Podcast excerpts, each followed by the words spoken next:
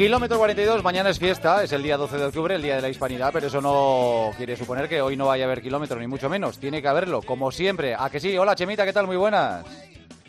Hola, buenas noches, Joseba. Carajo que tenemos kilómetro 42. ¿Cómo no vamos a tener si es un lunes? Un lunes se puede correr, mañana es fiesta, pero se puede correr en cualquier lugar, en cualquier momento. Ese sonido me invita a pensar que tú en casa a esta hora no estás. Pues frío, frío, Joseba. Sabes que queremos internacionalizar el kilómetro 42 y sabes que buscamos localizaciones diferentes y no te imaginas dónde puedo estar. ¿Te imaginas? No. Pues te voy a dar una pista. Eh, una, bueno, eh, está, el país está de moda, bueno, por todo lo que ha pasado e- este fin de semana con, con la selección española y hay un volcán de por medio.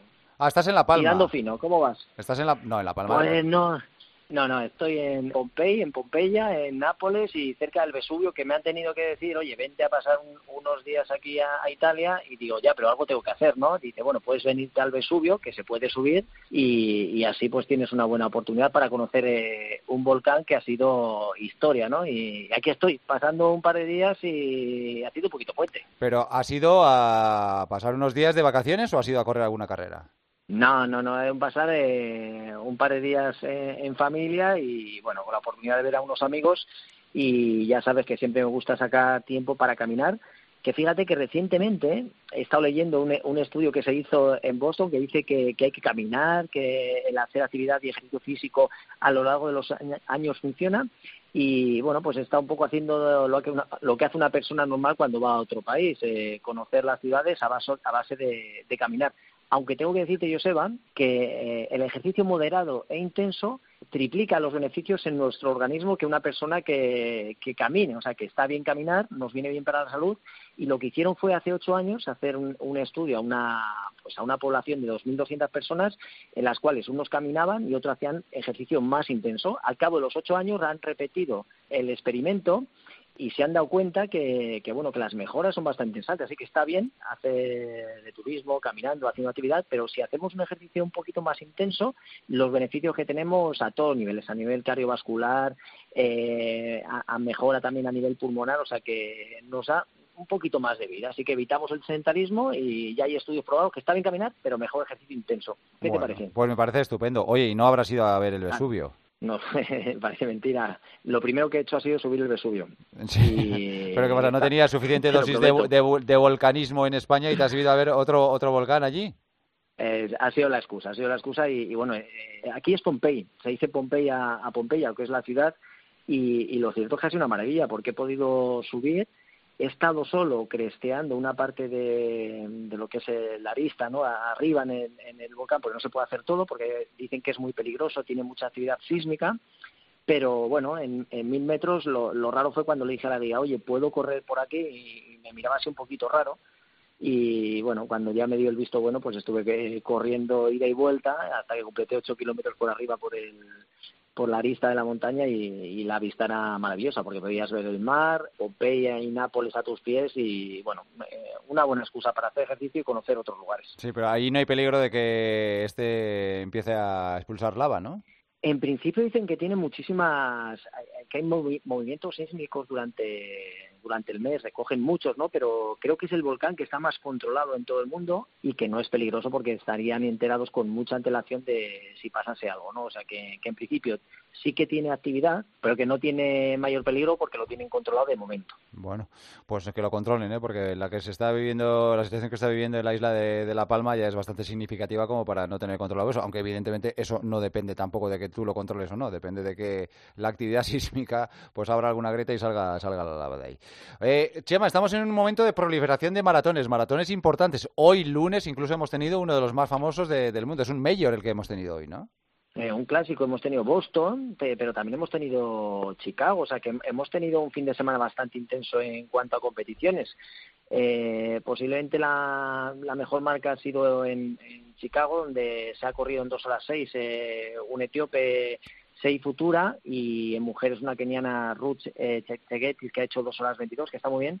Y todos recordarán, a, bueno, ha quedado en segunda posición el americano Galen Roth, que ha hecho dos horas 6.35, que son tiempos bastante interesantes. Si te das cuenta, Joseba, hay mucha proliferación de carreras. Eh, en Elche, en esta maratón, en esta media maratón, ganó marroquí Ben Nadi con, batiendo el récord con una hora cuatro, en mujeres Mesfin con una hora diez. O sea que estamos viendo cómo, lo que decías, cómo están proliferando muchísimo las carreras y esperemos que ya en el, año que viene pues todas vuelvan a sus fechas, ¿no? Porque todo parece ser que, en este año que viene cada una va a retomar la, fecha que estaba ahí. Pues mira, eso está bien, eso está bien para que la gente se siga animando y tenga ahí objetivos por, por cumplir. El tema que más nos ha llamado la atención en las últimas fechas ha sido que un campeón de España de 20 kilómetros marcha y sexto en los Juegos Olímpicos de Tokio, Diego García, se ha enterado de que ha sido récord mundial, pero creo que ha sido cinco o seis años después. Chema, ¿sabías esta historia? Bueno, pues eh, me he enterado como todo el mundo en las redes, en las redes sociales. Al final se convierte en casi la principal fuente de, información y, he visto como, pues eso, que, Diego se había enterado que tenía el récord del mundo, eh, que son nada menos, nada más y nada menos que 19 minutos 3 segundos y que es el récord del mundo sub-20 en 5 kilómetros marcha, que es una auténtica pasada, cómo es capaz de correr tan rápido. Diego García, hola Diego, ¿qué tal? Buenas noches. Hola, buenas noches, ¿qué tal? Nosotros muy bien, eh, sorprendidos. Me imagino que como tú, bueno, a ti ya se te habrá pasado la sorpresa, pero, pero en el momento de darte cuenta habrá sido alucinante, ¿no? Bueno, yo al principio pensé que era un error, porque como hay tantas, tantos datos últimamente en la, en la web de la Federación Internacional, pues digo, oye, igual es un error pero bueno, fue verlo, eh, claro, yo me metí ahí en la página a ver mis estadísticas y demás, y al lado de mi marca personal en 5000, veo que pone récord del mundo sub-20, en inglés, ¿no? Las iniciales, vamos, como se pone, eh, World Record. Pero, a ver, eh, Diego, perdona que te interrumpa. Esto, tú corres en Plasencia, haces esa marca en, en los 5 kilómetros y a ti nadie te dice nada, ¿no? No, no, claro que no. Yo, además, estas cosas, pues normalmente las llevas tú un poco en la mente. Un récord al final no se bate por casualidad normalmente. Eh, entonces yo llevaba en la mente batir el récord de España, que ya de por sí era un récord complicado. Eso es lo que yo tenía en la mente en 2015, el día que competí. Vale, y al cabo del tiempo, tú que eres eh, un estudioso de, las marcas, empiezas a mirar y te das cuenta de que has conseguido un récord del mundo muchos años atrás.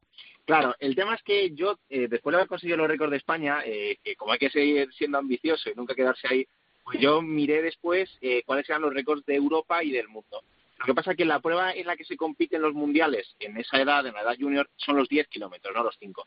Entonces, la web de aquel momento de la Federación Internacional no estaba tan desarrollada como ahora, sobre todo a nivel estadístico, y entonces solo aparecía el récord del mundo junior de 10 kilómetros, no aparecía el de 5. En cambio, en España, pues sí que teníamos bastante más registros, porque tenemos, la verdad, muy buenos estadísticos y demás, y, entonces esa información pues yo no la tenía. Eh, en su día intentamos batir el de 10, el de 10 no, no salió porque el día que lo intentamos hacía mucho calor, y no hubo tampoco muchas más oportunidades en y mejor estado de forma, porque claro, si vas a intentar batir un récord del mundo no puedes estar a medias, y entonces pues, la cosa se quedó ahí, y ya te digo, el otro día de repente me meto, veo que pone récord del mundo en la nueva web donde sí que incluyen nuevas estadísticas, y yo antes de celebrarlo, le, vamos, he contactado por, por Twitter eh, con uno de los estadísticos que te digo de la federación, que tiene acceso a muchísimos datos y demás, pues para no ser un bocaza, ¿no? Y empezar a celebrar una cosa que luego sea un error.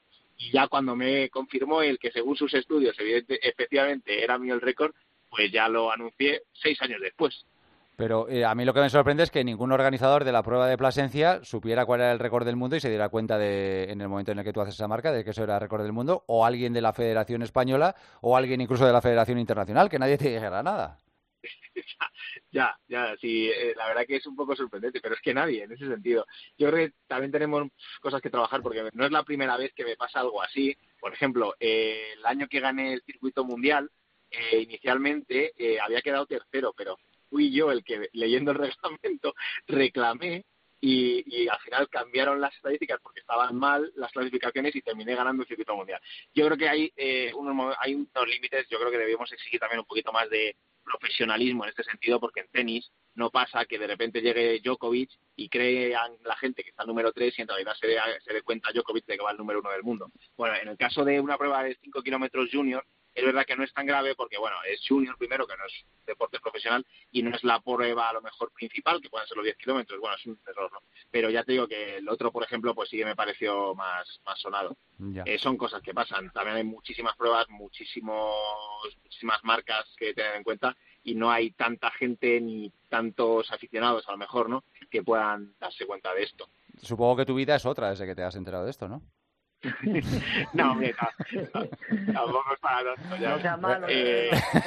Bueno, consigo yo un récord del mundo ah, y aunque me entere seis años después, vamos, vamos, vamos. Estoy que se iba a enterar, vamos, vamos.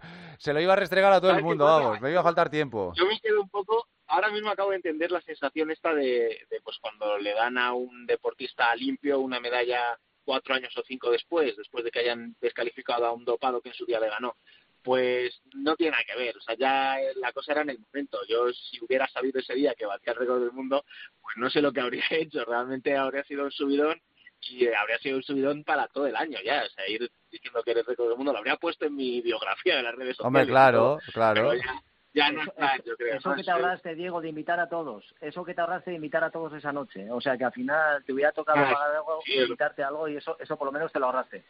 Bueno, me tocó invitar porque ya te digo que hice récord de España, pero bueno, además había poca gente, los que estábamos éramos los del grupo. Eh, pero bueno, sí, sí. Probablemente con lo de récord del mundo ya me habría venido más gente exigiendo ahí responsabilidades, como dices. Joder.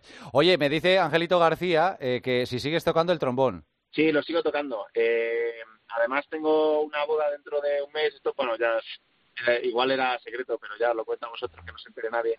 Y entonces me han pedido que toque ahí un poco y por eso estoy volviendo a practicar a ver si a ver si llego en forma para el día del ¿Y qué, se toca en una boda con un trombón? ¿Qué tema? No sé, yo soy un mandado, lo que me digan. Luego, con, con tal de estar en forma, porque ya te digo, el trombón al final es un instrumento de viento metal que hay que tocar como pues como si las bucelas, haciendo un poco de pedorreta con el labio. el labio también es un músculo que de primeras no suena nada. O sea, yo si, si estoy un mes sin tocar y me pongo a tocar el trombón, suena fatal y no parece que tenga el conservatorio ni nada. Necesitas pues una práctica. Entonces yo lo primero que voy a hacer es eso, estar practicando otra vez, porque después de la pandemia, como no se ha podido tocar nada, porque no se podía tocar con mascarilla, no he podido practicar.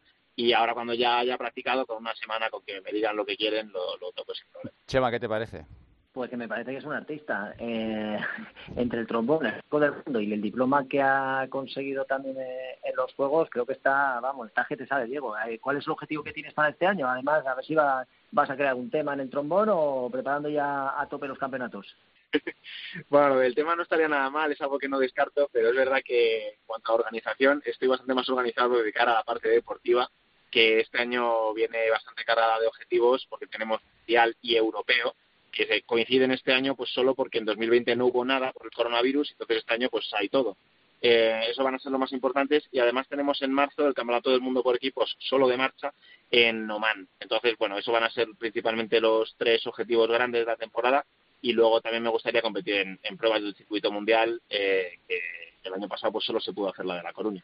Déjame que le pregunte, que tengo mi cumpleaños en dos semanas. Eh, ¿Te da tiempo a preparar un repertorio y venirte a casa? Yo te invito y si nos preparas algo, estás invitadísimo, ¿eh? El 22 de octubre, o sea que si quieres ese fin de semana, invitadísimo estás. Sí, te, pongo en contacto con mi manager de la parte artística y ya, bueno, en función de cómo vayan las negociaciones, pues si me dice que tengo que ir, yo voy. Oye, eh, Chema, hay una otra vertiente de su no es su no es su faceta artística, es la faceta artística de otra persona a la que se parece mucho y está Angelito muy pesado con todo esto. Eh, ya la, posibilidad de grabar algo con Jordi, con el actor este, nada, eso ya ha quedado. Pues eso, eh, fuera de coñas, lo dijo él en, en un vídeo que al mes más o menos de que saliera el tema este por Twitter, pues lo vio y lo comentó en un vídeo, oye, que podíamos grabar él y yo juntos algo y yo lo, bueno, lo, a ver, lo pensé, pero luego me acordé que al final, por lo de la familia, la abuela, esas cosas, y no, no merece la pena. Es cierto que todos tenemos un precio, pero yo estoy bastante seguro que el mío está muy por encima de lo que están dispuestos a pagarnos por ese vídeo. ¿Sabes qué Jordi es, no, Chema? Sí, sí, hombre, claro que lo sé. Y estoy totalmente informado de, todo. de todo. Lo vamos a dejar ahí. Diego, te mandamos un abrazo y enhorabuena, ¿eh? aunque sea cinco o seis años después, enhorabuena por ser campeón del mundo y ojalá consigas muchos éxitos. Un abrazo muy grande y gracias, ¿eh? Muchas gracias. Gracias, hasta pronto, adiós. Un abrazo, Diego. Eh, Chemita, preguntas, ¿cuál sería un buen IMC o porcentaje de grasa para competir bien? Bueno, pues, eh, ¿sabes qué pasa, Joseba? Cada uno tenemos nuestro propio índice de grasa ideal para cada uno de nosotros. Eh, yo creo que lo que tenemos que hacer es un poco, pues, eh, entrenar, eh, sentirnos bien. Y te puedo decir que, por ejemplo, el índice corporal, el índice de masa que grasa que podemos tener, pues varía un poco en función de la fórmula que te apliquen. O sea, la gente te habla en torno, eh, porcentajes en torno a 4, el 8 Hombre, yo creo ideal entre estar en, entre 8 o 10, un porcentaje de grasa que puede ser ideal, pero como digo, cada persona tiene, en función de la fórmula que le apliquen, un porcentaje determinado que muchas veces, eh, en función de si te lo hacen en un sitio o en otro, te puede eh, generar un poco de dudas, ¿no? Pero yo tendría un porcentaje de, de 8%, que es muy bajo, y bueno, pues a partir de ahí depende de cada, de cada persona y, de su nivel de entrenamiento. 8 o 10, joder, tener un 8 o 10% de grasa es eh, haberte lo ocurra mucho. esta pregunta es muy recurrente. ¿Mejor desayuno o comida antes de la carrera y cuánto tiempo antes? Bueno, al final eh, cada uno nos fiamos de lo que hacemos habitualmente. Yo siempre hablo de rutinas. Lo que hacemos habitualmente es lo que tenemos que hacer en la carrera. A mí me gusta eh, el día de la carrera desayunar al menos dos, tres horas antes. Pero ese, ese desayuno, esa comida que vamos a hacer, no va a ser la comida que vamos a utilizar como fuente de energía, sino lo que hemos comido o digerido en la 10 horas antes, o sea, sería como la, penúltima comida que es la que realmente vamos a utilizar como fuente de energía. Sí que es eh, lo que hacemos en un desayuno es tomar algo para que nuestro cuerpo no tenga esa sensación de hambre y nos encontremos con el estómago un pelín lleno que a veces nos da seguridad. Pero eso no se utiliza como fuente de energía. Así que lo que hagamos de forma rutinaria, lo que hagamos cualquier día nuevamente, pero sabiendo que realmente eh, la energía que vamos a utilizar como combustible es la que hemos consumido, pues eso, el día anterior. Pasé el COVID con síntomas leves en abril y todavía no consigo llegar al nivel normal. Me agoto mucho. ¿Qué hago? Fíjate que es algo que está pasando bastante, Joseba, que al final la gente que está pasando eh, el virus no acaba de encontrar las buenas sensaciones. E incluso hay estudios que están haciendo deportistas de alto nivel que después de haberlo pasado no encuentra las sensaciones hasta que no ha pasado incluso un mes o dos meses. Simplemente paciencia y poco a poco eh, ir entrenando hasta que nuestro cuerpo vaya un poco olvidando el virus y no, nos haga olvidar esos momentos de cansancio. Pero sí que es cierto que le está pasando absolutamente a todo el mundo que esos niveles de fatiga persisten en el tiempo y se hacen un poquito puñeteros porque no se acaban de ir, pero que es lo normal y está pasando a todo el mundo. Pues nada, un poquito de paciencia. Y la última, ¿cómo empezar a correr con unos kilos de más? Pues dando primero un pasito y luego otro detrás. O sea que, y con ganas, al final aquí eso es, simplemente pues eso, empezar por el principio, poco a poco, empezar con, si acaso, con ejercicios eh, o carrera mucho más extensiva, es decir, más suave, con pocas pulsaciones para empezar a movilizar los ácidos grasos, pero sobre todo empezando por el principio. Eh, caminatas corriendo, mezclar eh, esa actividad física, intentar alargarla a la medida de lo posible, 40 minutos mínimo, y poco a poco eliminar la caminata para ir metiendo carrera, porque como decía, la carrera al final es la forma de actividad que más nos ayuda, que más hace a nuestra musculatura y sobre todo que más kilocalorías quemamos. Así que todo lo que sea correr, mejor, pero hay que empezar caminando, corriendo hasta que nuestro cuerpo se vaya adaptando, intentando llegar a esos 40 minutos que nos van a ayudar alcanzar ese nivel mínimo de forma. Pues nada, paciencia, tranquilidad y sobre todo tener eh, un buen talante y buenas vibraciones cuando se hace ejercicio. Chemita, disfruta mucho de lo que te queda por ahí, que supongo que será poco, así que hasta la semana que viene. Un abrazo grande. Un abrazo, Joseba.